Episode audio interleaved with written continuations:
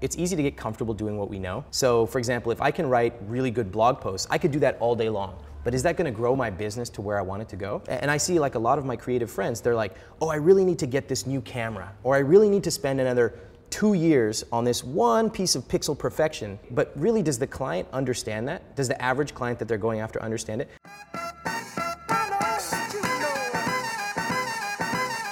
All right, let me set the scene for today's episode. First of all, in order to do that, I got to go back more than a decade. Maybe I'm thinking like 12 years ago.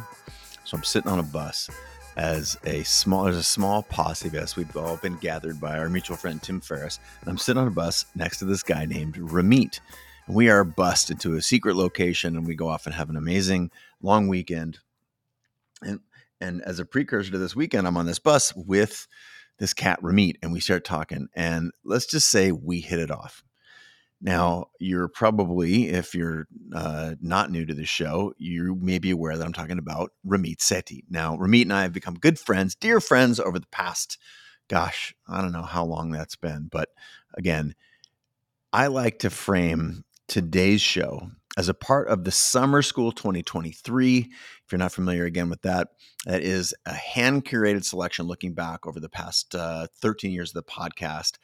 I like to grab some of the most very impactful ones. And this summer, I'm trickling them in amongst the other interview shows and micro shows that I do on the regular.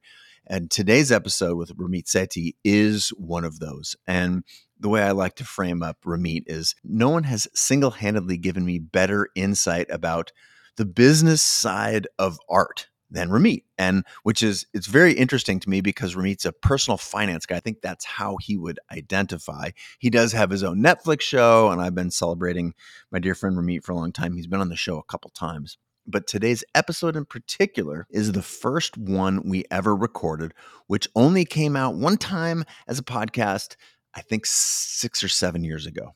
But we recorded this originally in 2012 when it was only live. You could only catch my shows where we brought a real person in, sat down in in a studio audience and recorded in Seattle.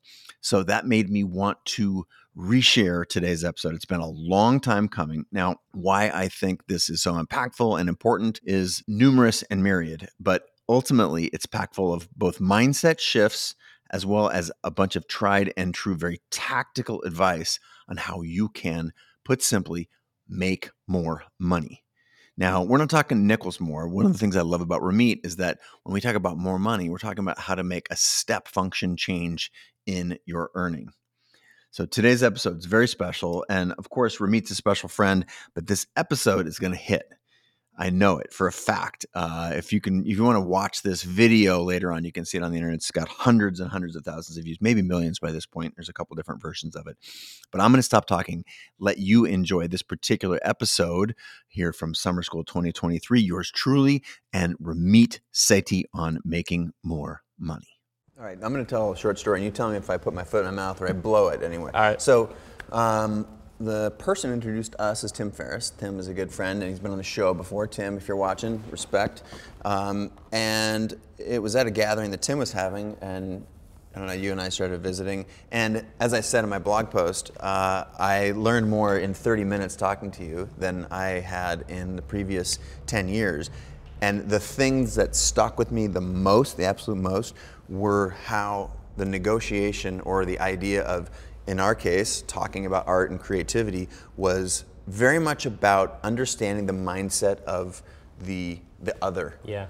And as soon as you take it out of the adversarial thing, and it's like if I can create and illustrate the value that I'm bringing in the right way, that not only would this person like be an advocate, but they will actually be happy to give you not just some money, but more money than you thought you could you Totally. could do the job for. Totally. It's it's all about understanding the other person, and that's really hard to do. We're not built naturally to understand the other person. We walk into an interview or to a client meeting, and all we want to talk about is here's what I can do. I, I, I. We call it I, I, I syndrome. And so it takes really hard work to be able to understand the other person. I'll give you an example. We built this course on earning money, and we spent over one year and collected over 100,000 data points to understand why people want to earn money, why are they already not earning money, all these barriers. So, for example, why do you think the number one reason people want to earn money on the side is like these are 20s and 30s. Why do you think they want to earn an extra thousand dollars a month? What would they do with it? Oh man, I don't know, vacation? That's what I thought. I thought they're going to go to Vegas and basically ball it up, bottle service, and just like staying at the best places. Right. I was sure. Wrong. I was totally wrong. It was people want to have the option to eventually quit their jobs. Not to quit, but to have the option. So when we learned that, it totally changed the way we framed it. Ah. And so when we're writing our marketing and when we're writing about the course, people are reading it and they actually say, holy shit, I can't believe this guy just said that. I was actually going to say those words right now. So it almost to them seems like we're reading their minds, Got it. But that's because we did all the work beforehand. And that's thank you for doing all the work because that's the work that you've already done in the 10 years of your career is what we're hoping to pour out on the stage here and into the audience and into the audience at home. Um, so, I mean, where, where do we where, where do we start? Like, what what's the when you stand back and you look at creatives and their inability, their total ineptitude at, it's embarrassing. It's why it's we live up to the stereotypes. It's you know and everyone in the audience is looking sheepishly at me, me right now. Um, i wish you folks at home could see that but we're all guilty of it and i hate it as much as the next person. And is it is it about representing and we in my blog post i said we're going to talk about some specific things. We're going to talk about negotiating. 80% of the negotiation is done before you ever sit set foot in the room or get on the phone. That's right. Eighty percent. That to me was a mind blower. That was one of the things that you told me before. So we better learn about that. Yeah. We better learn about how to create val, how, how to illustrate the value that you bring to the client. Yep. And one of the other things I love, I think in your world that's called the briefcase. Uh, Briefcase technique. The briefcase technique. Yeah. Um, in our world, it would be the portfolio technique. This shit's going to blow your mind. Yeah. So those are a couple of Yeah. things that we want to cover. We also want to be taking questions the whole time from folks here in the live studio audience and those folks at home. So uh, while we got you here, why don't you tell me about this for a second? Uh, well, I almost committed suicide 25 times writing this book for two years. So it's hard. It's hard writing it. But the reason I wrote it was people would come to me and they'd be like, "Hey, what credit card should I use?" Or "I have $5,000 sitting in my savings account. What should I do with it?" Or "I can't. Like I make a lot of money, or I make a decent amount of money, but I have nothing left at the end." And the funny thing is, and this is getting inside people's minds. Think about most money books. The first thing you do, you pick them up and I, they- I think they're cheesy, first of all. Like they freak me out from afar. I'm like, Because there's a guy sitting Oh. on it like this. Like, Yeah. Yeah. Look at my suit. Yeah. You're like, oh God, stop it in your oversized suit. So the, these books, the first thing they do, the first chapter is they're like, let's let's write down how much you spend everywhere. And you know what people are like? They're like, mm, fuck this. Mm-hmm. No one wants to do that. Who wants to write how much they spend? It's like a terrible feeling. So what I what I did was this is all about the psychology, right? I started with credit cards. We all have credit cards. We all hate our credit cards, and we could all negotiate our credit cards with one phone call and usually save hundreds of dollars a month. And I actually gave the scripts that you can read off the phone and just like melt them like butter. So yeah, it's cool, and I'm glad people get started. But the point of that is, when you do a book or when you walk into a client meeting, what is it that people want and what do they not want? What are their hopes, fears, and dreams? So if you, you tell me. yeah, let's let's let's talk about the barriers for artists. What, why why are creatives generally so terrible at representing themselves? Well, mostly because I think they're introverted and they're all about their art and they're, I would say that's a, a big portion of it, but the number one is that there's some sort of, there's a patronizing underpinning to making money. Like if you somehow make money, then you've sold out and Uh-huh. Right. you're, you're bullshit. Right. And I, for one, have fought the, the difference between fine art and commercial art for a long time. I see them as very fused. We've been getting commissions for thousands of years, Mm-hmm. but I think that's the, mo- the biggest problem is if you're, if you're killing it, then you're, you're somehow not sweet and you've sold, sold out. And, and it happens when your peer group is around you. They're looking at you and they're like, you're a sellout.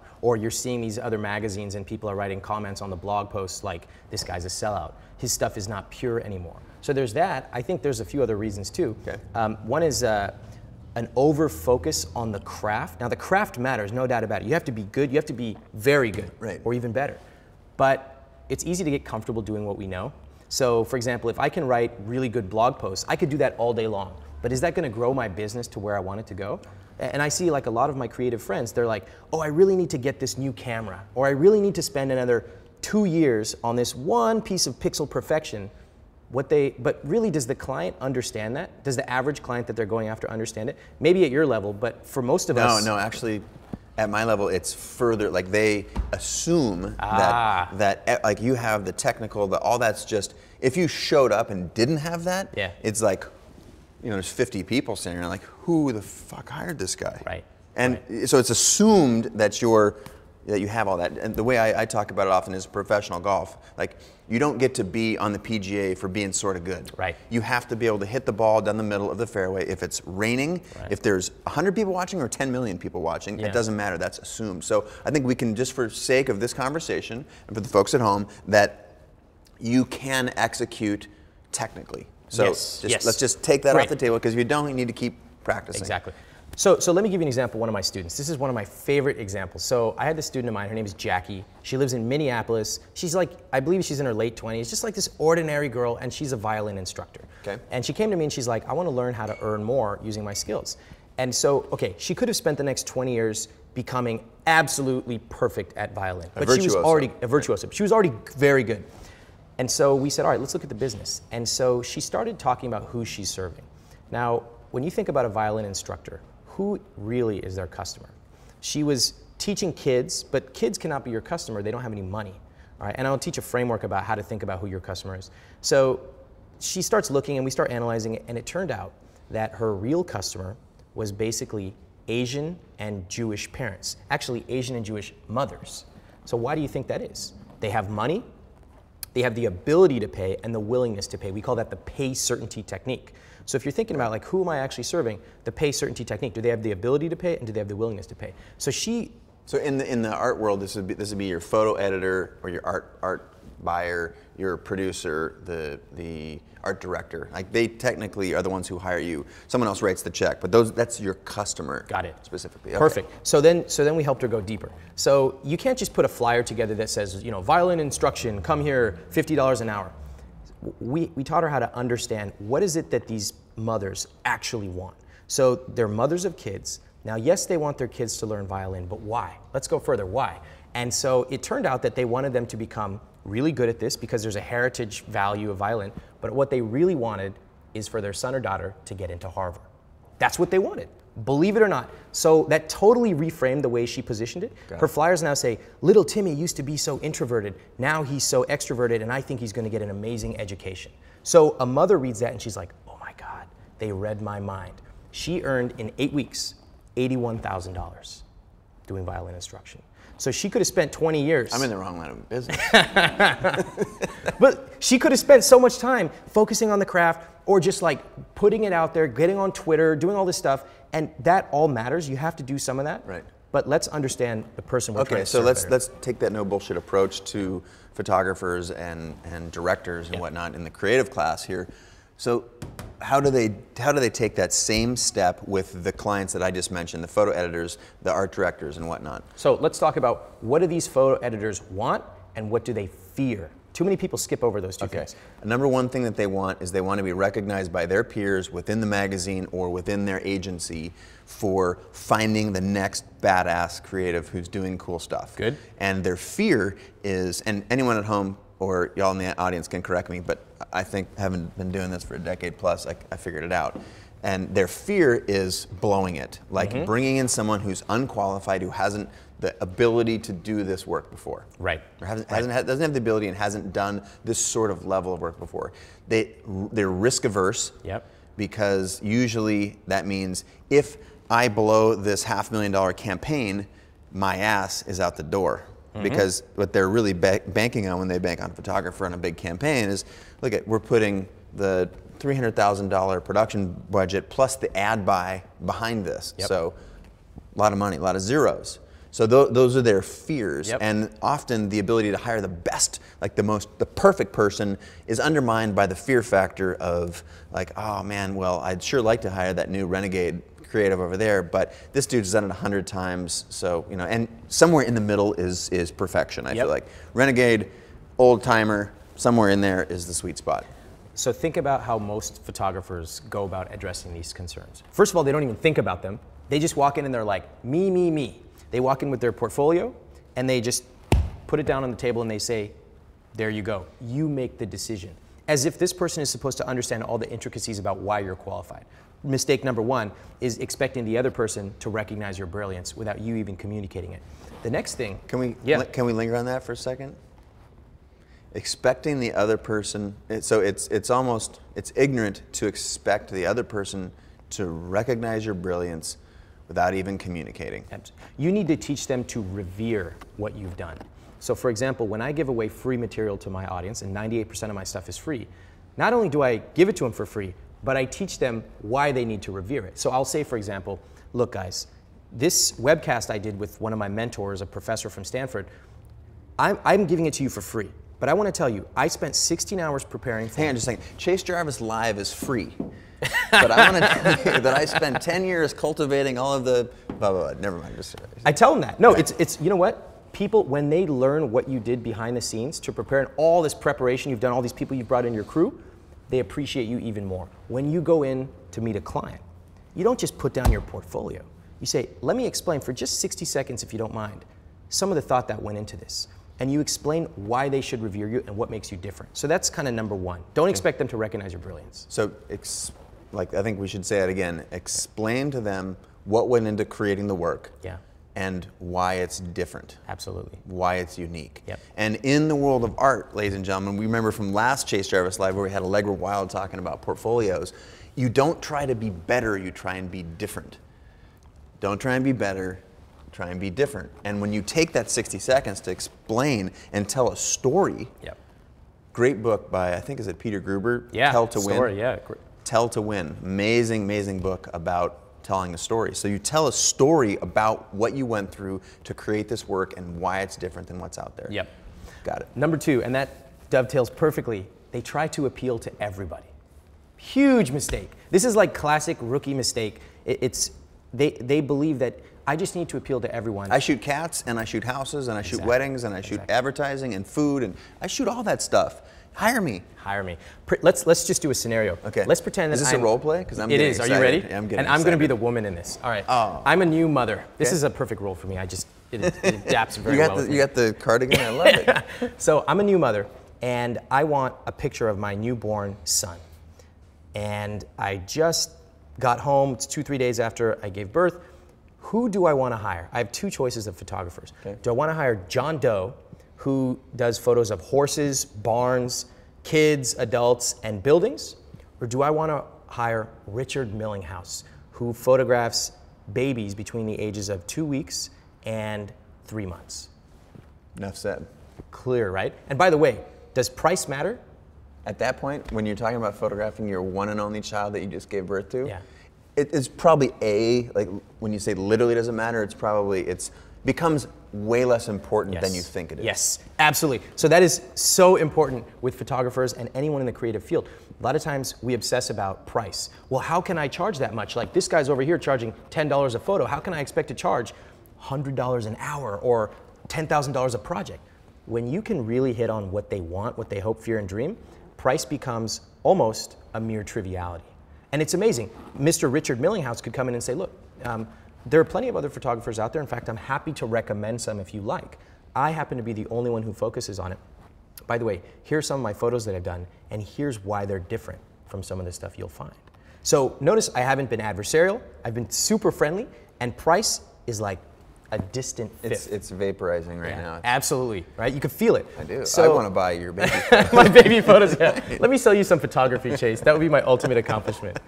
Um, Okay. so all of these things kind of combine when it comes to, to photographers and other creative folks that we think we let's just appeal to everyone.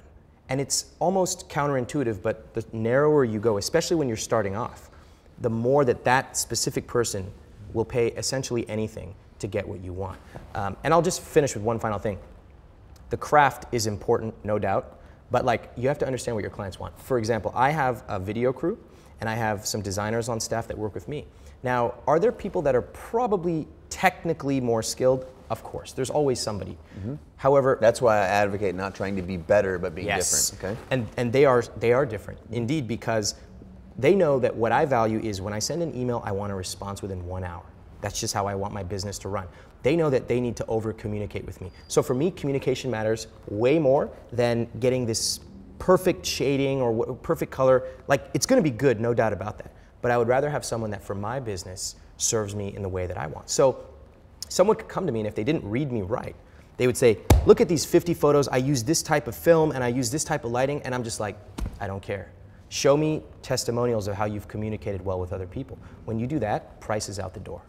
You're focusing on what I want, what I want, not you, right. what I, the client, wants, and price is just a triviality. So, so at that point, what we have to agree to, if I'm not mistaken, and correct me if I'm wrong, is that you have to do something to get inside the head of the person who's trying to hire you, yeah. because you have to understand what they want, right? Yeah. And and you can make guesses and you can be wrong, but by and large, I think specifically within the photo industry, the people that hire you, whether you're a wedding shooter and it's a bride, or whether, as I, you know, I, it's a photo editor or something, uh-huh. um, like, are there steps that you can take? Like, should you be doing research? Yeah. Like, what, what, like, how do you understand?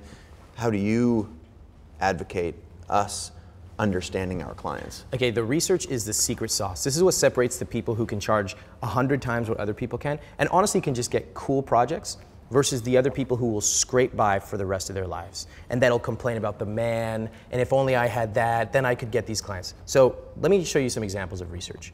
Um, let's say that you're a wedding photographer and you've decided to get into this space and, and you, you have some photos under your belt, maybe you've done it informally and free for some friends.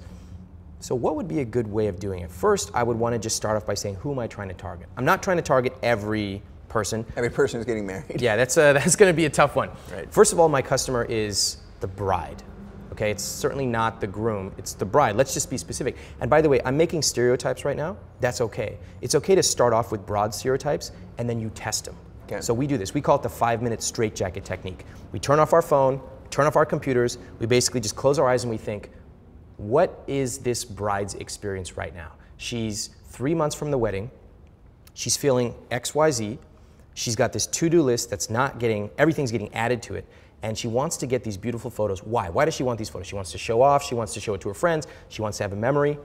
And what does she not want? She doesn't want a photographer who's gonna show up late, who's gonna do a horrible job, blah, blah, blah.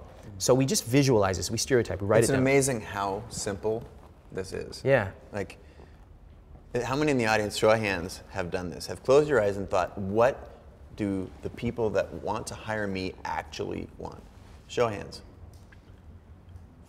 Five of 30. Yeah. Five of 30. Okay. Okay, so we do this thing, we're sitting here, close eyes, straitjacket technique, but then we need to take it another step. Okay. okay. We have these stereotypes, these ideas. Let's go test them. So what I tell people is turn off your computer, get out of your stupid room, go talk to the market. So what I would do is find women who were just married, recently uh, married brides, and I would say, do you mind if I just take you out to coffee for 15 minutes? I'm trying to get into this, I'm doing a little homework, not trying to sell you anything, just curious about your experience and I would really appreciate your time. So if you, if you send an email like that, especially through this a warm so friend. simple. Yeah, it's no secrets. So simple, okay. Send, send an email. Out of 10 emails you send, you will get at least three meetings. Okay. That's a pretty good response rate. So I take them out and I'm just saying, tell me about your experience with the wedding. I just start off really broadly and re-emphasize, I'm not trying to sell anything. And then ask them like, how did you choose your photographer? Were you happy? What would you have changed? If price was no object, what would you have wanted? And then ask them about their feelings. How did they feel when they chose the photographer? Why did they choose this over that? Now you do this with five to 10 people and you start to hear words. So for example, you will hear words like, um, you know, I wasn't sure, but my friend used him and he was really good. She was really happy with him. Okay, that's a really important thing. Or I loved how when he showed up, he brought me a cup of coffee that morning. It showed that he was thoughtful. Okay, so that's a check mark. I'm writing that down. All of a sudden now, you're learning what actual customers have said. Guess what you do? Just like with Jackie, you go back and in your marketing material, you put that in there. Now, when you go to your potential clients, they're like, oh my God, he read my, my mind.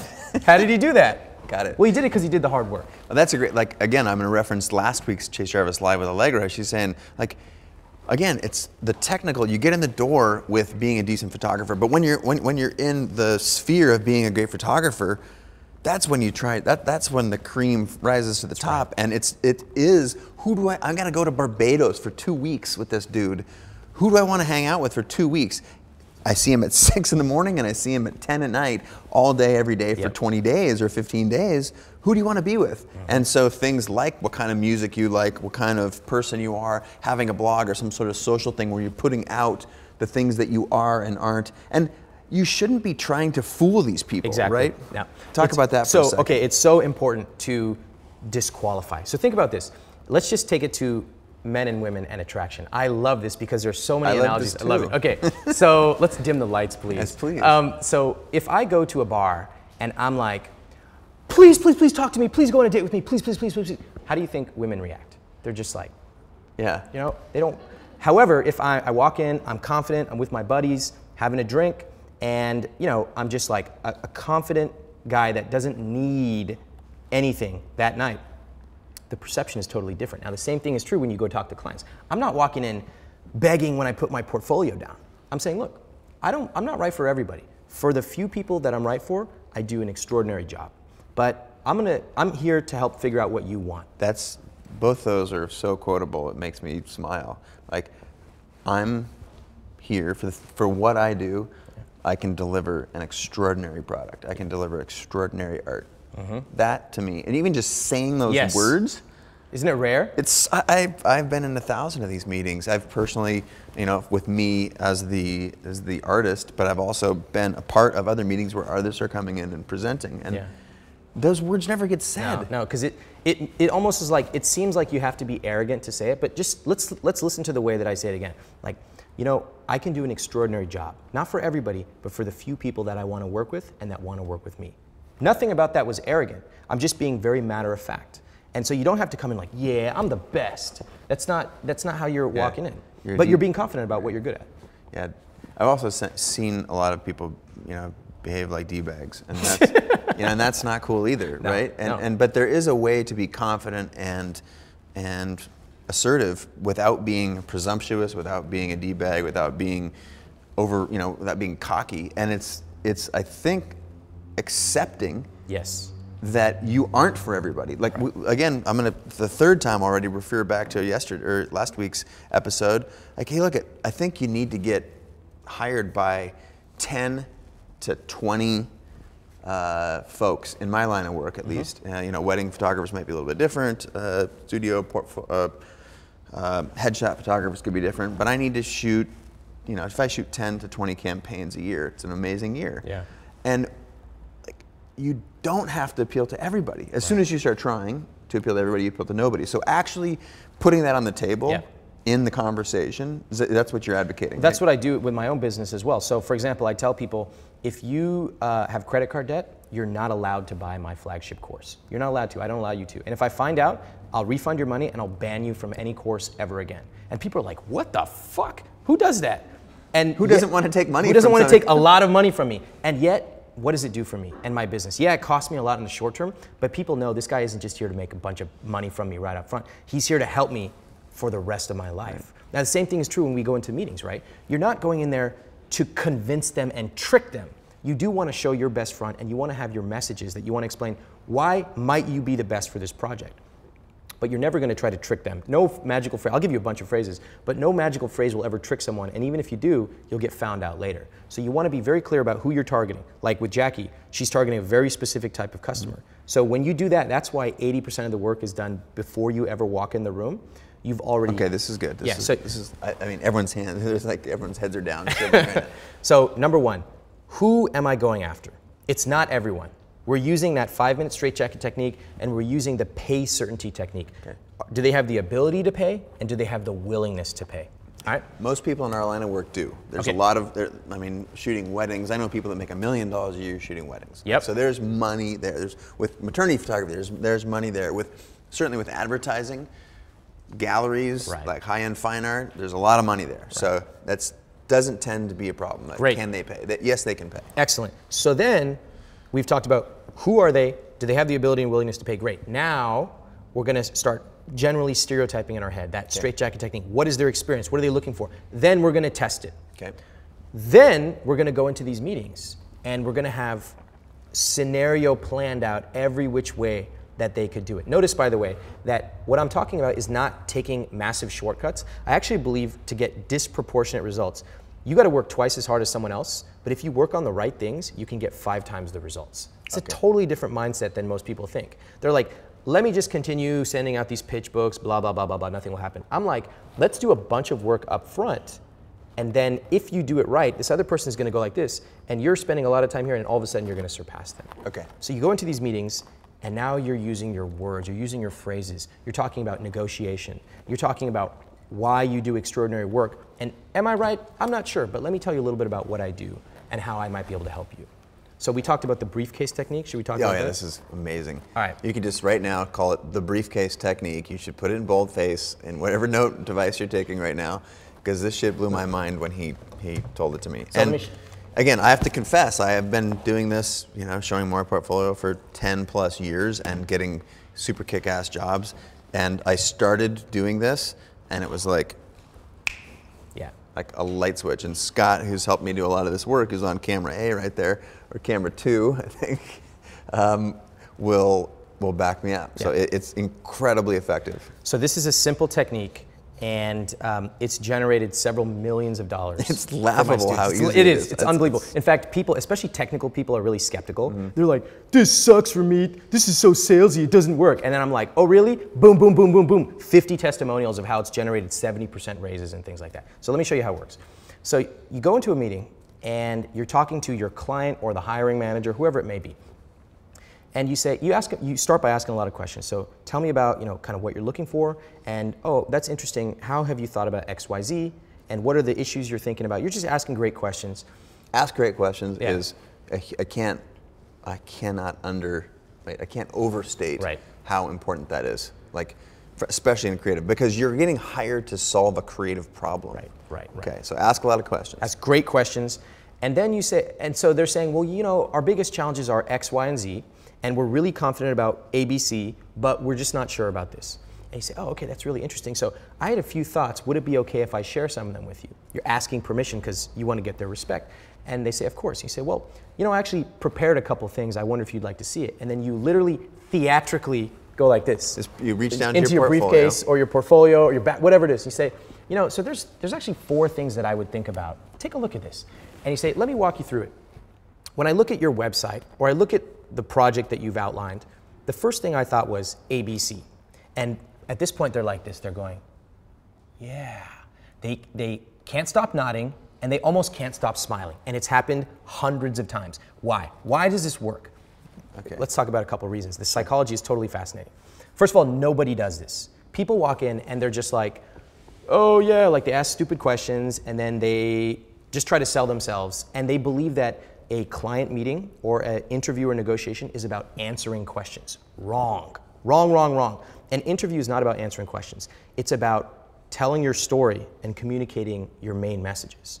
So when people go into a job interview or a, a prospect meeting, they, it's not about answering the prospect's questions. Yes, you have to do that, just like you have to be good at your craft, but you have to communicate your message of why. Second, when you pull out your briefcase technique, what it means is, holy shit, this guy has done a ton of work outside this meeting before he got in the room, which automatically separates you from everyone else.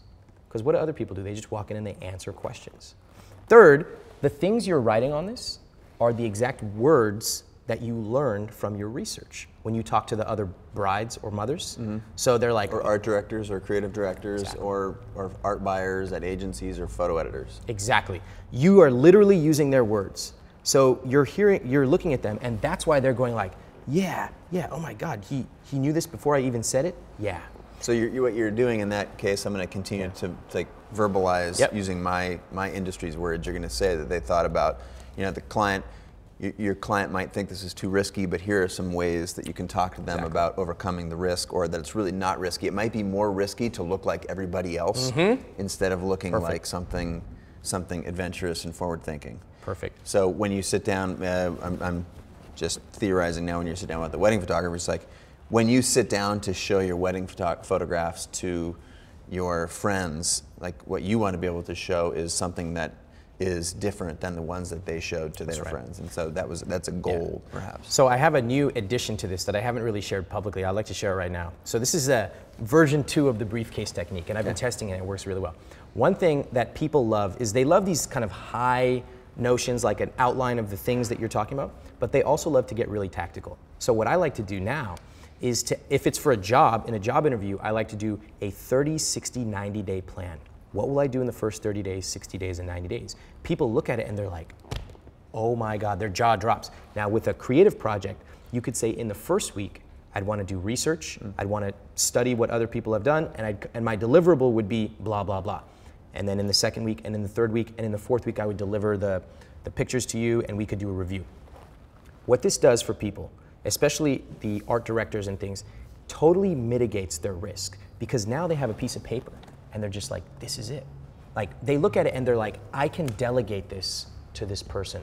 I trust him, and it's a done deal. You've moved price to the fifth or tenth concern, and now they have a document. And there's something profound about a document rather than just talking about it. It means you've prepared it on paper, and people just, they're blown away.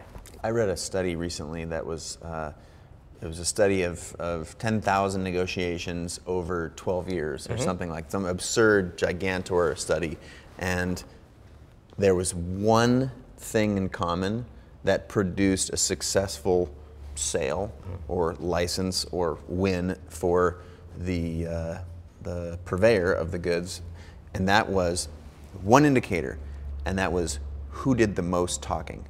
In all of the most successful negotiations, the prospect or the, the potential hirer did the most talking. So, I mean, 10, we're talking, you know, high-end research. I think it was, you know, uh, uh, Oxford or MIT, some crazy-ass research Yeah. that said that if you can get the other person to do most of the talking and tell them your problems and tell them, like that is, that's the biggest hurdle because it really sends this message that I'm getting from you, which Yeah. is that you've been thinking about their problems, not just how do I pitch you my shit. Yes. But I understand that I'm solving problems for you. And the irony is if you can be crazy ass creative and show them just the most beautiful work and have this sort of head on your shoulders and you don't need to be in there slick you can just you can be humble and say yeah you know i've been uh, prior to our meeting i've been really thinking about this a lot and i think you know this this is like positioning it like this i mean i went out and shot some test stuff for Yeah. example and you know here's this is your last ad layout and i just put my images in Love it. that. but but like this is the sort of thing that I'm going for. Now that takes balls or huevos or or ovaries or whatever we want to talk about here, whatever whatever uh, um, signifier. But when you actually can say what you think and Yeah. believe it deeply in every pore in your body, that comes across so convincingly. Yeah, it does. So let, us talk. Let's deconstruct that because I think that's so fascinating. Why don't most people uh, spend more time asking questions? I'll tell you why. Because they believe that a prospect meeting or an interview is about answering questions. So they basically walk into a room and they say, I'm here. I'm here. What would you like to ask me? Wrong. You already lost because everyone else is doing the exact same thing. They're just waiting. Wrong. You walk in there and you say, I am thrilled to be here. I have been thinking about this all week and I have a bunch of ideas. Actually, I have a bunch of questions if it's okay to ask you, but, uh, but it's your meeting, so love to have you begin. Now, what happens there? You're, you're going to start leading by asking questions. You're letting them talk. And guess what? People, it's so rare in this world that people actually feel understood. So when you ask these three or four or five great questions, they're like, even though you don't even offer a solution, just the fact that you ask the right question, they're like, yeah, this guy gets me. It's an uncanny thing. When someone asks the right questions, you feel like you're understood. And then if you kind of double take it with a briefcase technique or a portfolio technique, done. It's a done deal. It's like the like the one-two punch. Yeah. You go, All right, cool. Well, let's take two seconds. Put your hand in the air and ask a question because there's got to be something very specific. Yes, sir. You went first. Oh, use the mic if you would. Um, a lot of what you're talking about is how to interact with uh, people after you've actually had a sit down with them. And you have touched a little bit on being able to differentiate the market that you're going after. I'm trying to, to um, get a greater understanding where what your thought is on how we as photographers can go after those market segments specifically to be able to maybe stir up those those initial contacts. So how do you get to even get in front of someone that could potentially hire you? Great question. So the typical way I think that photographers do it is they take a bunch of photos and they put it on a website and then they set up Twitter and Facebook and then they wait.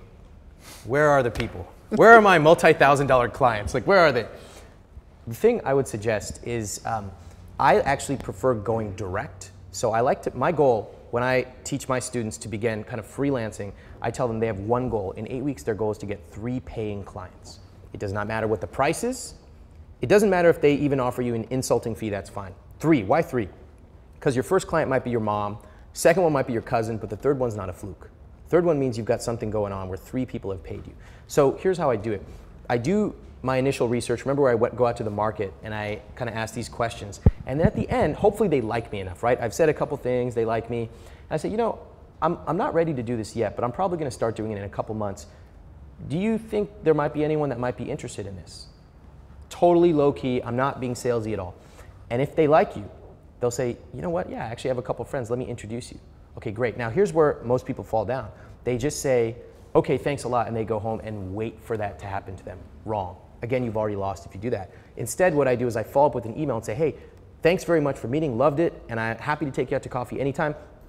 You mentioned Ali and Jen, and if you don't mind, I'd love for an introduction. In fact, here's a forwardable email if it helps. Feel free to forward it or edit it uh, just to make your life easier. So I'm being kind of really helpful, and then I'm getting introductions that way. That's one. The second way is so that's kind of using the referral strategy. The second is to um, become a thought leader. Now, this is a bit of a long term play. So, especially people who live in like smaller cities, imagine doing an art critique or even doing a free column for the local paper. Just to, I'm just giving out simple examples, or working with the local blogs. This is more of a long term play because it's kind of like where are you getting these clients from? It's going to take you a while. But when you become the photographer who does an analysis every week in the local paper, and you say like, here's how to take a great photo, and here's what most people are doing when they do photos, you instantly become the go-to guy or the go-to woman. So there are two routes that I would do. I like the first, the direct route, going to find people directly, sending those emails and saying, hey, love to take you out to coffee, and then uh, letting, giving them a really soft incentive to kind of share uh, with their friends. That's beautiful. Beautiful. I went to the phones. All right. And Focal Matter uh, asked this question, which I thought was pretty funny. At Focal Matter. Um, I have a nine to five job. So, how do I successfully transition um, out of this nine to five job into um, a full time life as a creative? And I want to take a, st- a stab at this. If, Yeah, I, I want to hear what you have to say, but because this is something I've talked at length about online when I give talks in front of in front of large audiences because it's a very popular question, and that the, the answer is I can't believe this isn't taught in business school because I think it's one of the most important sort of um, like real world techniques that you have to like you have to be able to be juggling this over here and then throw this ball up or you have to be juggling this and throw this ball up and go over here and work like mad. It sounds very very strange but in in our modern world, if you want something, there is ample time for you to go get it. And if Tim Ferriss was sitting right here, he would remind us to prioritize the things in our lives. And so if you can keep your nine to five happy, actually in the hours of nine to five, my God, there's so much, you know, so much other time. Yeah. And, and transitioning into that means doing all of these things, like you talked about, doing the market research. Again, we're assuming that your pictures kick ass. We're assuming that your video kicks ass. So if you need to start there with the fundamentals of making your pictures good, then, then definitely start there. But once you have that, that quality, then it's about identifying your target market, the straitjacket technique, preparing, like identifying your clients. Who do you want to do Yeah. work with? Like, to me, that's one of the most important things. Is like, do you try? Like my my hit list is like 20 people deep. It's not 200. It's 20. Right. And there are photographers who will send out a thousand mailers. It's just like carpet bombing. You've done something wrong if Yeah. you have to do that. Yeah. You've already messed up because you're you're just playing the same game that everyone else is playing. And there's always going to be someone better with more time, with more money that can just carpet bomb a larger audience. You've already lost if that's the game you're playing. The game happens. It's almost a game that's being played around you that you can't even see. It's an invisible game of who makes the right decisions before they ever get to that meeting. Who decides who they're going to target? What are they going to say? How are they going to get in their heads? And then when you get there, to, to the outside person, it seems magical. Like, how does Chase get into these meetings and he just closes them left and right? Well, Chase did all the work beforehand. Right. There's and now this when he walks in- belief that you didn't have to do the work, or that somehow you, yeah, that's that's bullshit for sure. And I think I can say that with basically everyone who I employ. Mm-hmm. There's a very specific story around that, and Norton is a great example. Um, Norton uh, was living, if I'm not mistaken, in Brazil, and he wanted to come to the U.S. to learn from photographers. And Norton, you should wave to the camera. I think they're going to put you on camera. uh, Norton moved from Brazil to Florida because he wanted to get closer to the American photography scene. And in Florida, he was acquainted with my work and he freaking quit everything and moved to Seattle. Not with the prospect of, oh, Chase and I had a conversation, he's probably going to hire me. He's like, right. If I'm going to try and get a job from this guy, I got to be around. Right. Like that's my number one thing. So this is what I'm talking about. I'm saying doing the homework. How many of y'all are willing to do that to get a client to get a job? Like that takes those huevos, those ovaries, those balls that we were talking about earlier. To me, that's the homework, yeah. right? So I think if you're segueing or segmenting, seg, yeah, segueing out of your nine to five, you have to do the work. You have to know, you have to be great at your craft, and you have to do the work. And at some point, you're going to look at, you're going to start earning money. You're going to shoot on the weekends, right. then you're going to shoot after work, and whether it's that you're shooting the club scene or portraits, you have a photo studio in your garage, and then when you start to have enough money over here, you start to look over here. Right. Start, that starts being less exciting, and then you take the ball that you were throwing up really high at your job and you move that over and you just juggle with these two hands and you tell your boss to kiss it. yeah, you know, for us, when we did our research on people earning money on the side, which has a lot of close analogies to what we're talking about here, that there were two huge barriers. Number one, I don't have an idea. Number two, I don't have enough time. Going back here for some questions. Let's have it. Come on, put your hand in the air and wave it like you just don't care. If I don't get one, I'm to be disappointed. Yep. You know you wanted to ask it. Fire away in a market like Seattle, it's not a huge market. You mentioned about, you know, I don't want to be the guy who does everything. Right. But um, could you talk a little bit how the market and the size of the market depends on that? Because sometimes, you know, if you're in a small market, you kind of have to do more than just, you know, I just can't shoot pictures of whatever it might be. I've got to kind of be a little bit of a jack of all trades in order to have those multiple income streams to make it, and especially in this kind of economy. So, mm-hmm. could you talk a little bit about that in the Seattle market, especially how that's how you how you can do that? Yeah, um, a couple things. Uh, certainly, when you start off, it might be the case that you have to do a jack of all trades. But you, unless you want to do that forever, then you quickly want to figure out where can I what's what's the most profitable way and the most enjoyable thing that I can do. So if it's taking pictures of pets, great. So remember that when you find one, two, three, five clients, they all have friends that probably would be interested. So a couple things happen. One, as you start to do all these things, you start to say, which of these is to give me kind of the closest to my goals? Like, for example, it might be that taking pictures of brides is highly, highly lucrative, and that's what you want. Your goal is to make money. Okay, great. Or it might be that you want a lifestyle where you can just shoot on the weekends and not during the week. Fine. So you find those people, get a couple of those clients. And then you can do a couple things. One is you can ask them for referrals. Who do they know? Soon you become basically the go to guy. Now, this doesn't happen overnight, it takes a long time. But for example, when people talk about financial automation, that's, they come to me. So I have been become known as that guy. Or psychology of money, they come to me. Now, do they come to me for budgets? No, and that's okay. The second thing is to also broaden the vision of thinking about it. So, yes, you may be local here in Seattle, but remember that there is a huge amount of work outside of Seattle that you could do. It could be that you do it online, it could be that you fly somewhere. There, there are a variety of different ways. And I understand there are certain particulars about photography. It's tough, especially when you're starting out. But remember that like for the people that work for me, for example, I haven't met some of them and they've worked for me for over a year. Um, there are other people, especially now. It's crazy, right? Yeah, it's crazy. It's so cool. So there are a lot of different ways you can do it besides just thinking about working locally. Think broadly. Think in a kaleidoscope way, and realize that there are tons of people who want awesome photographers with awesome communication skills and all these other skills that most creative people don't think about at all. And realize that there are an unlimited number of those people out there. That's beautiful. I'm going to second that. The the fact that I live in Seattle is an anomaly to the most most of my peers. Like, wow, how do you do that? I do spend a lot of time in New York, you know, months at a time. Um, we have lived in Paris. Um, the idea, however, is that I have projected a global image. I do travel a lot, but I that, that has to do with picking the people that I want to work with more than anything in the world mm-hmm. and targeting them regardless of geography. Who do my skills match up with? And not being afraid to say that and to let them know that that this is what I want to solve this particular problem for you. I'm a great match with your need and being able to prove it to the briefcase technique through other work that I've done, etc. So it is a global economy now. I mean, we're taking questions right now from all over the world. So if that had any, if, if anyone was doubting if it's a global economy, that should just the, the example of sitting here in this room should remind us that it is. Um, but specifically, like have the the huevos to think larger than Seattle. 10% of my work comes from this city. 10%. And I have called this place home for the duration of my professional career. So I think that there's something to, to think about that goes beyond geography. Um, I don't know, where I, am I'm sort of losing my train of thought, but I'm going to go back to the phones if. I can. I don't know if it felt like we, we got to what you were after.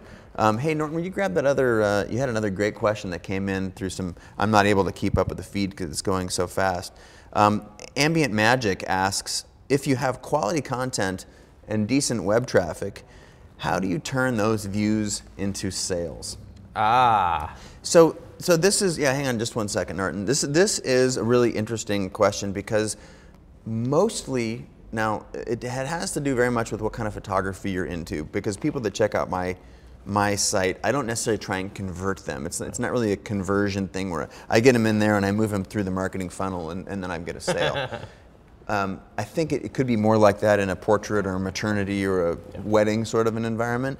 But what I try and project is is great pictures, and I keep them coming back by doing really really interesting personal projects.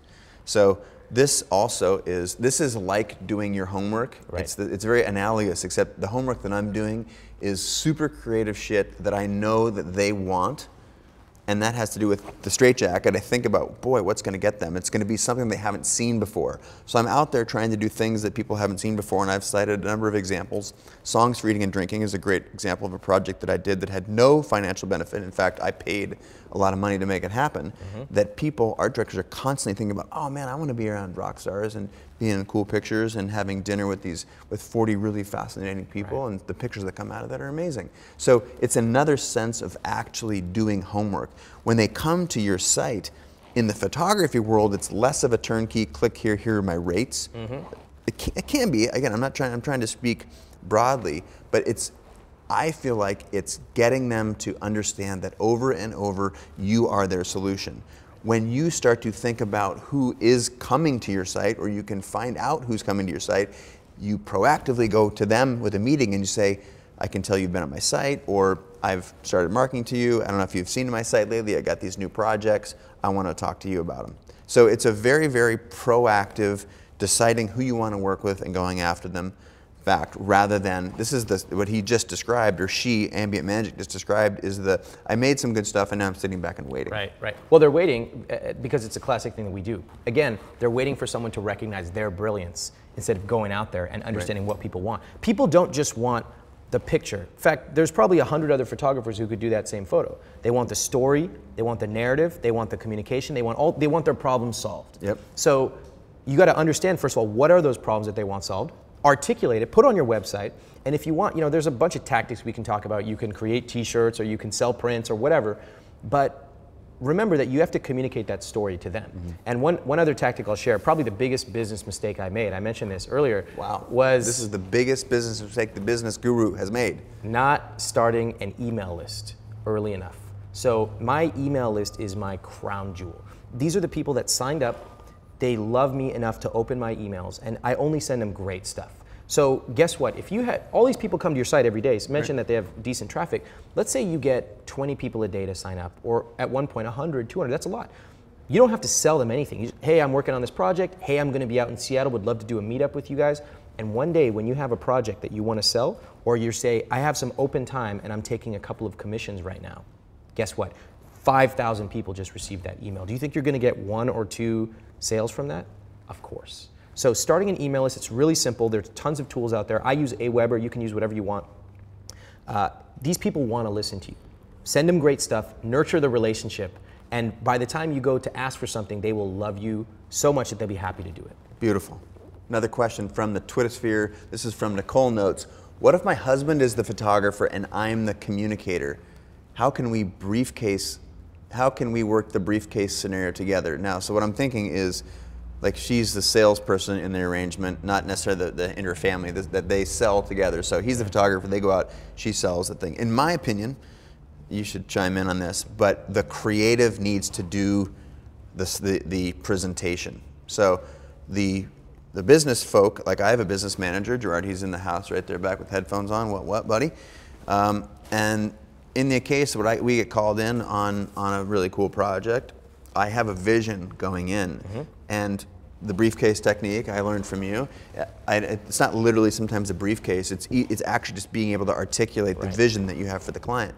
So Gerard makes the meeting, shows up the meeting, and as soon as he gets there, it's like, okay, I'm communicating with the client, and it's like I want to present Chase. Chase is here to talk to you a little bit about the work, you know, and it's always very gracious, and having some social gratitude and some, some without being slick and cheesy yep. is helpful.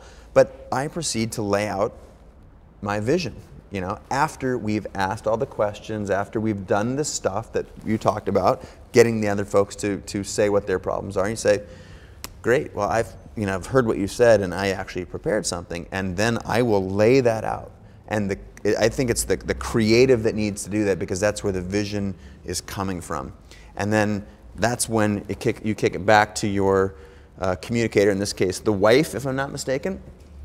And then the wife will like, okay, cool. I hope that, you know, I hope that resonates with you we'll follow up this meeting and you know then she'll sort of close the meeting a lot of handshakes and gratitude and then good follow-up is really really important yep. so you have anything to comment about uh, that? just a couple things i want to hook your audience up with um, i first of all i agree it's funny that sometimes people believe that they don't have enough time to learn the marketing part of it. Mm-hmm. So I knew this restaurant owner near me. I wrote most of my book at this like coffee shop, and I mentioned to him one day, "Hey, what about marketing this and that?" Because I became friends with him, and he said, "Yeah, yeah, I know. I really should do that. I don't have time to do that." And his restaurant shut down not long after. So I agree that you always, if you're the creative person, you want to, you need to take the time to be able to articulate your vision. Otherwise, it just looks like you're delegating it off to someone else, mm. and you're just the technician. That's not a role you want to be in. That's a great idea. Like, let's say that again. You do not want to be the technician.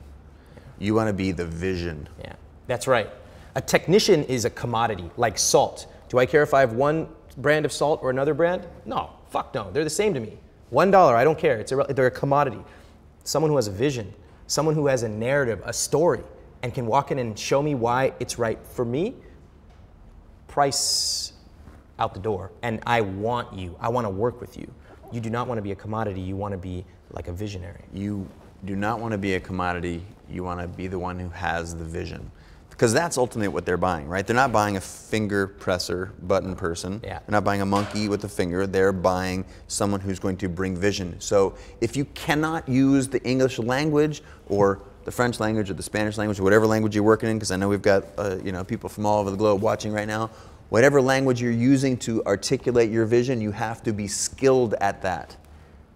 Let me let me do another thing for your readers. We have some interview teardowns I recently did can you give us some examples right now, or would that yeah. be, would that would be no, no, no, no, no. To... Let's let's do it. So for what, example, so what we're going to say right now is specific wording yeah. to help you increase the value of your work. Is yeah, that right? That's right. So for example, there's something we call a competence trigger, and it's basically what what uh, really competent people do. For example, I mentioned the bar example. If I yep. walk in and I'm just looking around like this, that's a low competence trigger. It's clear that I'm kind of like a low status guy right? If I walk in, yeah, like, come on, please.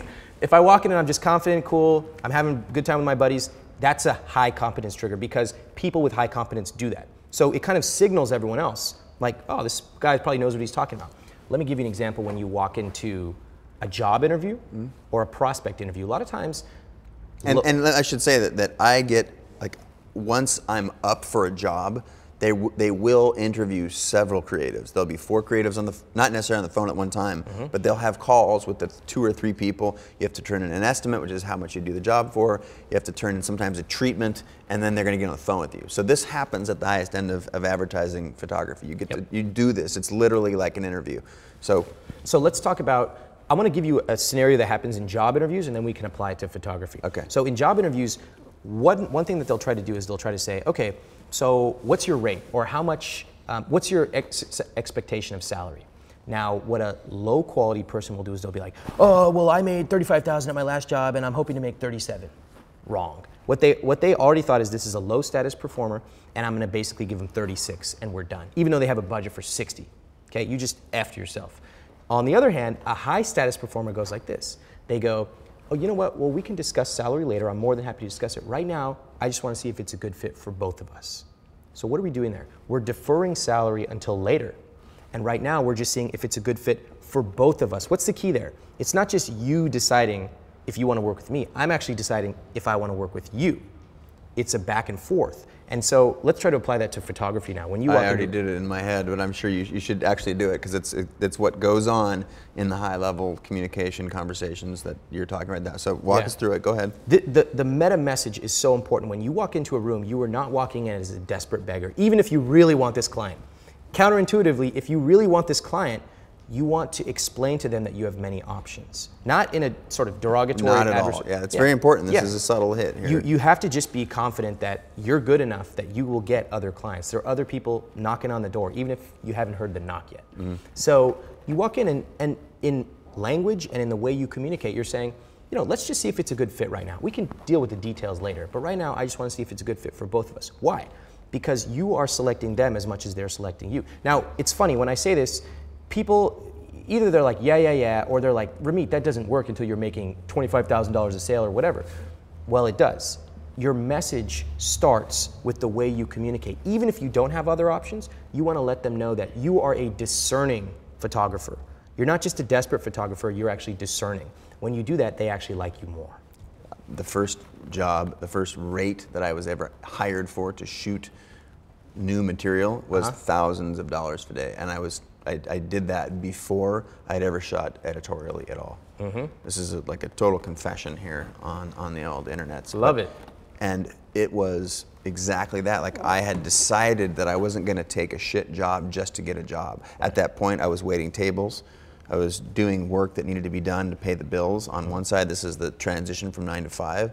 But even my very first uh, commission was more than I had made the previous year because it was several days at several thousand, several thousand dollars a day, and I basically just had used exactly that technique without knowing what it was called or Right. what the hell I was doing, but and it was very very effective. And the thing is, is that I actually meant it. Right. And they can tell. Yeah. People are pretty sophisticated at those levels. Right. And and so saying these words and meaning what you say is, is are different things. You know, another thing that, that uh, I want to recommend that your viewers and everybody here do is build a pipeline. So, too often we get this thing one-itis. So, when it comes to men and women, we pick someone and we're like obsessed with them. Like, oh, I hope they return my text. Oh, please, like they haven't returned in three days. What does it mean? Well, when you have one prospect that you're hoping and counting on, you can actually turn into like, you get a little desperate and you walk into the room and it, you actually telegraph it. Even though you don't say it, She's here. yeah, they can tell. They can tell. But what if you had a pipeline of five or 10 or 15 people that you had coffee meetings with, right?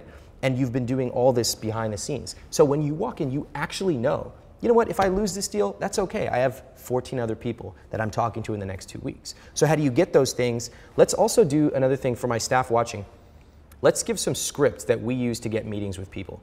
I want to include some email scripts that we actually use and we tested with thousands of people. So you send these out and they will actually get you meetings, coffee meetings, where you can actually basically get to know people. So I, I like the idea though that you have to believe, you have to have conviction, and if you lose the one-itis, Yeah. and you have a lot of prospects in the pipeline, I think that should give you confidence necessary to uh, to act and behave the way that I think is going to send the right mojo. Yeah. Another great question came in from Iris Eben. Says Chase, describe your first gig you landed as a photographer and pitch you absolutely bombed at. What did you learn from each? So the first gig that I got, um, I'm probably not at liberty to talk about the, you know, there's just so many contractual things about who it was, but it was a, it was a, s- you know, large uh, billion plus dollar company, and it is something that I had done exactly what you're talking about, which is develop a relationship with them over time through finding out who the decision makers are, doing the homework, sitting down and having coffee, and I made it known that I was a photographer to this person through um, a set of a numbers of, of I think unique correspondence via email or or send I sent in a cool um, thing, my equivalent of a portfolio, but it was a was a cool um, package, and at I was able to when I was able to get a meeting there was an element of timing that I wasn't aware of that worked really good, and that's where being prepared and where, where luck is, right? Yeah. Being prepared at the right time um, fell into my lap. And when the negotiations for, I didn't have an agent at the time, I didn't have a producer, I didn't have anything. It was just me, so I was the one doing the negotiation. Mm-hmm. We went away, and I went home and I read a lot about negotiation, and then we came back to the table and used a lot of these techniques. And, and I decided that coming in at, at no, at, a- at a very, very low rate, I've never seen a photographer who came in at a low rate suddenly get paid a high rate. You will get sold the idea that Uh, this is how much money I have right now. If you just come in and do this, I will, you know, you'll get more later. That's not what happens because if you come in at thousand dollars, when they get fifty thousand dollars, do you think they're going to go? My thousand dollar person is going to be a great fifty thousand dollar photographer. Hell no. Right. So I didn't want that to happen to me. So I went in as a high priced option. And I actually didn't believe that I was going to get the job because I was going to be too high priced. The irony is that when they said, okay, that sounds good, um, send us, you know, we'll send you a PO and, you know, you can send us the contract. I just, in my head went, oh shit, I should ask for twice as much. and and that that in and of itself is a whole you know, another, another conversation. You want to be the wow, boy, what I see here is so great. I'm just going to have to go back to my budget and get a little bit more, and then then we're going to do the deal. That's ideally, and then the person feels like they. You feel like you went on a limb, and they feel like they went on a limb, and there's a lot of charged energy in the project, and I think that's really positive. It can also be negative if you if you push that too far, so I would encourage that. But uh, so that's an example of projecting the, the success that you want to have. And I was literally ready to walk away because I didn't want to, if I did 100 shitty jobs at $50 to get to a $5,000 rate, then I could just do one $5,000 rate. And then I would be thought of as that particular person from then on. And this is, you know, more than a decade ago. So you start to do, you know, the thinking about how that has played out for my particular career. Right. Um, and then where I've totally bombed, I, w- there's not enough time in the show today to discuss all the times that I bombed, but there, there have been plenty. And the bombing usually is being unprepared or believing, like, not being able to believe the message that you're giving that you're a good match. You know, like you look at the bank account, it's getting a little low. Yeah, I'd love to shoot dog food. That sounds awesome. I'm a good dog food photographer. And then you can just sort of smell it in the air that it's that you're not good. So I did one where I totally bombed. I still remember it. I went into, I was like doing some consulting work. It was like $20 an hour. I was in college, eh, which was a lot of money to me back then. And I was like, you know what? I've been here for eight months. I should get a raise. And so I go into the meeting, and the guy's like, okay, what do you want? And I'm like, you know, I, I was like, well, you know, I've been here quite a bit, and I really understand the process, and I'd like to discuss a raise. And he goes, why should we give you a raise? And I go, well, I've been here a long time, and I understand the process. I literally just repeated what I just said. Right. And I've been doing my, exactly what I should have. For exactly for eight months. So shouldn't you pay me more because I've been here a long time? And the gu- guy just went, no. And I, and I had never planned out or scenario planned what to say if he said no. Like there are these fallbacks you can do if someone says no. And so he just basically polite me sent, sent me out of his office and I was like, at first I was angry at him and then it took me about a day to calm down and I realized it was totally my fault. I gave him no reason to give me a raise. I gave him nothing compelling and I didn't talk about him, I talked about me. That was the last time I ever did that. And now, what does it sound like when Ramit wants a raise? It's totally different. So I go in and I, I say, you know, first of all, it's like a multi-month process. So I'll go in there and I'll say, and this is what I tell my students to do. They often get like 70% raises. That's fucking high. That's So insane. Don't get, don't get any ideas. So they'll go in and they'll say, they'll say, you know, um, first of all, uh, Mike, let's say their boss's name is Mike. Mike, uh, listen, for the last six months, I've been doing these three things, and we sat down and discussed this six months ago. And I've done this, I've knocked it off the plate. This, I've knocked it out of the park. This one, I'm still working on. So I'd like your guidance. I'd also like a little help. On, I really want to be an extraordinary performer. So can you give me some guidance on what you'd like me to do in order to do that three months from now? And at that time, I'd like to come back. I'd also like to discuss some, some compensation adjustments. But first, I just want to focus on being an extraordinary performer. So notice a couple things. One, I'm talking about what I've already done well. So I'm walking in there with a positive I did this, attitude. this, and this. Right. Exactly. So they're like, oh, I love this. Two, I'm asking them for advice. Everyone loves to give advice, right? Right. I'm not asking That's them for money. That's the only reason I have this show. And then I'm saying, what should I do going forward? Not to make more money, but to be an extraordinary performer. Then when I walk in the door to discuss salary, which is two, three months later, mm-hmm. 80% of the work's done. I'm like, we discussed this, we discussed being a top performer, here's what I've done, here's what I find as the comps on salary.com or payscale.com. I'd like to discuss a compensation adjustment. Not, a, I, not, not I want you to give me more money because it feels like I'm taking it out of your pocket. I like to discuss an adjustment. Here's the phrase you use. I like to discuss a number that's fair for both of us. Who can argue with that? It's Hard fair. to, right? It's hard to argue. Exactly. So that's your that's your process in general for how you were talking about getting a raise. My brain's starting to be scrambled. There's a lot of stuff that we're like. This is just like rapid fire stuff coming out of the out of the pipe that are hopefully is going to be incredibly useful for you folks at home. Um, to the folks here in the live studio audience, are going to go to the question and answer now here as well. Raise your hand if you've got a question for Ramit or, or me, of course, uh, because it's time for you guys to answer it. I'm going to stick my head down here and, and, and pull out the next one. But right up front, you, it sounds like you, you've, I saw you raise your hand earlier. Now you've got it raised a little higher. Drop the knowledge. What do we need to know? Uh, right here in front, Norton. So my head's kind of swimming right now, um, and I understand the importance of saying what you're worth or just putting out, out that number.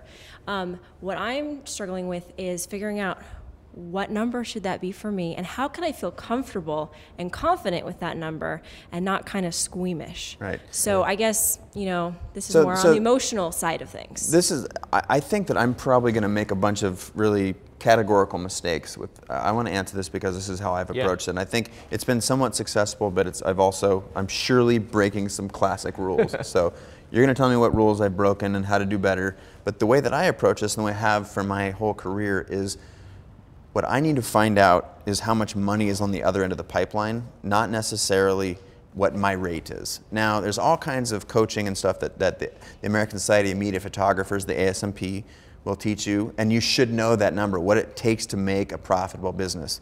Because you should not be doing business for less than profitable, right? Because then at the end of the year, you're gonna be, you know, you're gonna be screwed. So you need to know what that number is, but don't necessarily just plug in the number and have that be what your day rate or your whatever is. I like to approach it, and the people like my agents and my managers that like there's an understanding of what's in the budget, and there's and and when you get to a place where you have proven that you've done, you've pulled the briefcase out, you know that you're the right match, or they said we've been watching you for six months, we know that you're the perfect person for this campaign. What people in my staff and my team do is they I, okay they ask like what's the budget? And i think that again i have priced myself as a premium project or product and i hope that the, the world knows that. And there's sometimes there's not the money. So just cutting through the bullshit and saying i'm happy to estimate this i need to understand you know in, in round terms what the budget is to make sure we're a good match. Because that's you know you can tell sort of how the contact comes to you what you know if it came out of uh, off a reader board or something at the local coffee shop you kind of know their budget versus if it came in through your agent. So again this is this is a skill that is hard to impart in just a single question but understanding and finding a good rhetoric to, dis- to discover the budget and usually when the budget comes back it's i would say it's not always insufficient but you can say okay um, i always reserve the right to go away and think about it like get some get a piece of information and go think about it and find out what it is that you're how you can frame whether or not this works for you so then we go back and say, well, you know, we did the math. I did the math. Like my producer crunched, my producer crunched a, uh, an estimate. We looked at, and there's just not enough money for the creative fees and the usage in this particular budget. Here, and I don't just end there. I say, here are three ways we, ways we can change that. One, we can shoot for less days because that means less production fees, and then the usage is more in line with what tradition is. Two, we can reduce the deliverables, so there's less final images then you know I, and, and, without going to the details i will give i will provide three ways that we can actually work together unless there's not enough money and then i don't say oh shit i'll just do it for that anytime you're negotiation you negotiating don't take don't take deliverables off the table for the same money, or don't don't leave deliverables on the table for the same money. If it's it's like, okay, it, it should be twenty thousand dollars, it's ten thousand dollars. Okay, I'll do the same work. I won't do the post production, or I'll only shoot for one day instead of two days. Like you have to take things off because you, the first number that you said has a value associated with it. And if you all of a sudden just say, "Oh, okay, I'll do it," then you realize that that value, the number that you threw out there, was bullshit, and bullshit doesn't sell. How did I? How am I blowing this? No, it's awesome. Uh, I think um, the taking things off the table Mm-hmm. just serves to make you more authentic. Because if you said 20K and then all of a sudden you're like, okay, 10K, then it's clear you were bullshitting them. But if you say, look, I just can't do it, but I can give you XYZ, you're also solving their problems. I think one of the things that I advise my, my photography students to do early on when they're just starting to get clients is that in general, I don't really care about the money for the first three it's even okay. I know this is kind of like it's unusual to hear in the creative world. I don't even care if they're dramatically underpricing themselves for the first three clients. All I care about is that they can get three clients because getting someone to pay 20 bucks an hour or 50 bucks an hour or a $1,000, a small fee is great for confidence. That's really important. Second, I try to use each of these clients in a strategic way. So we were talking about how testimonials are strategic. So remember when you do your research and you find out these phrases people want, like, I want my son to get into Harvard? Well, guess what happens? When you do an amazing project for your first three clients, you say, hey, listen, if I do an extraordinary job, will you agree to give me a written testimonial? And they're gonna be like, of course. And then you either write the testimonial for them and ask them if they're comfortable with it, they can change it, or you say, would you be willing to write it? And I'm hoping you can cover how I helped your son get into Harvard, whatever it is. And they write that, and in every subsequent interview, pitch you do, you have those testimonials. That's worth way more than the money you would have gotten right there. So I always want to try to think about the long term game. And those first three clients, they're not going to pay you that much anyway, but they can be worth way more to you in other ways besides money. That's how I think about it. Boom, nailed it. All right. So that I think was a super badass answer. One of the things we also promised to talk about, which we're getting down, we're, we're inside of 10 minutes now, so I'm gonna need to, uh, I need to start moving us toward the finish line here. So I'm gonna be taking a couple of your pictures. I, I will shooting with All the right. uh, 600 SE and the new Polaroid Z340 after the show. But between now and then, what uh, I need to get to is working for free. Yeah. It's it is a hot topic in our line of work because people always talk about undercutting and being bullshit and bringing the industry down and and I have worked for free um, on a handful of occasions that I thought were really usually where there's a beneficiary that it's a nonprofit or like th- there's a, a, a lot of reasons and you wanted to talk about that so Yeah. open it up baby. So I don't, I don't know if we actually agree or not on this because we didn't cover it together, but I'll just share what I think. I worked for free a lot. It helped me get my career to a place that I could not have gotten it to otherwise. Now, anytime you talk about free or spec work, for some reason there's like this brigade of anti-free people who just come out and they just like post 6,000 comments on it, like, free is ruining the industry. And I'm like, you guys, you can say that, but you don't get to determine the market. The market does. So here's how I look at it. I know a lot of us have been burned by working for free because we go on Craigslist and there's some company that's like, work for us for free, and if you do a good job, we'll give you a million dollars later. And it's like, clearly this is bullshit. However, free can be strategic. So I work for free, for example, obviously if it's a good cause, I'll give a speech for free or something like Sure. that. But um, free can be strategic if you find someone that you trust, okay, that you know is going to give you something. When you're working for free, you're always going to get something. It could be a portfolio piece, it could be a testimonial, which is very important for you, Uh, it could be a referral to three other people. So I always go in and I say, look, and this is where you teach them to revere you. I don't go in and I'm like, I'll do it for free. Fuck it. No, I say, look, my normal rate is. Can we get an applause? That's just beautiful right there. you don't do that. You don't do that. Okay. So I would go in for, let's say, a consulting thing, and I would Okay. say, look, my normal rate is $2,000 an hour. And normally I charge that and I don't do discounts. But you know what? I really, actually, let me pick a different number. My normal consulting rate is $50 an hour. Okay. But, and and I don't do discounts, but I really like your project. I really think it has a lot of potential. I'm willing to work for you for free but we have to agree on a couple things. One, if I do an extraordinary job, then at the end of 30 days, we'll discuss going back to my normal rate. Uh-huh. And two, if I also do an extraordinary job, you agree to refer me to three people that you know. So, what does this do? First of all, it establishes your value. This is how much I normally charge. I'm willing to do it for free, but only if you agree to XYZ. Two, you're only agreeing to these things if I do an amazing job. So that's one thing. The second thing is remember that free can be not just about uh, like getting a testimonial. It can be about building your the things that you need right now. A lot of my photography students they don't have a portfolio, they don't have any testimonials, so they use free strategically. The worst thing to do is just to do it for free with no end game and praying that they'll pay you later. Not gonna happen. Never do that. Not gonna happen. That's horrible. Also thinking that you're to jump from that position to some super high position, like that that that uh, million dollar example you gave. That's just that's just head in the sand living. Yep. That's just horrible. I I believe very much about saying. I'm going to do this because it benefits this particular thing. And if you can find a third party beneficiary that's a nonprofit and you can do great work, another thing that you can talk about is creative freedom. Yeah, Like, nice. I can do this project, but like you're hiring me without paying me for my vision, not to micromanage me, not to so that what you get out of this thing is an amazing piece that looks like you want it to. That is a big thing because as soon as you start doing this for money, there, you, you really end up compromising a lot. And that's just the nature of, of work, right? There's a lot of people involved, there's a lot of money involved, there's a lot of opinions. It just gets sort of chopped down a little Mm-hmm. bit. The idea that I just walk on set and everyone's like, whatever Chase says is perfect. You know, it's not That's happening. not how it works? It's not how it works. No, Oh, I'm shit. sorry. That's all there is. Thank you guys. Thank you so much. Round of applause if we can for this man right here. Thank you so much.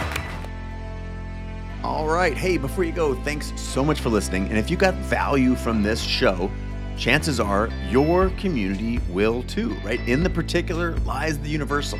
Please share this link to the show with a friend or mention the show on social.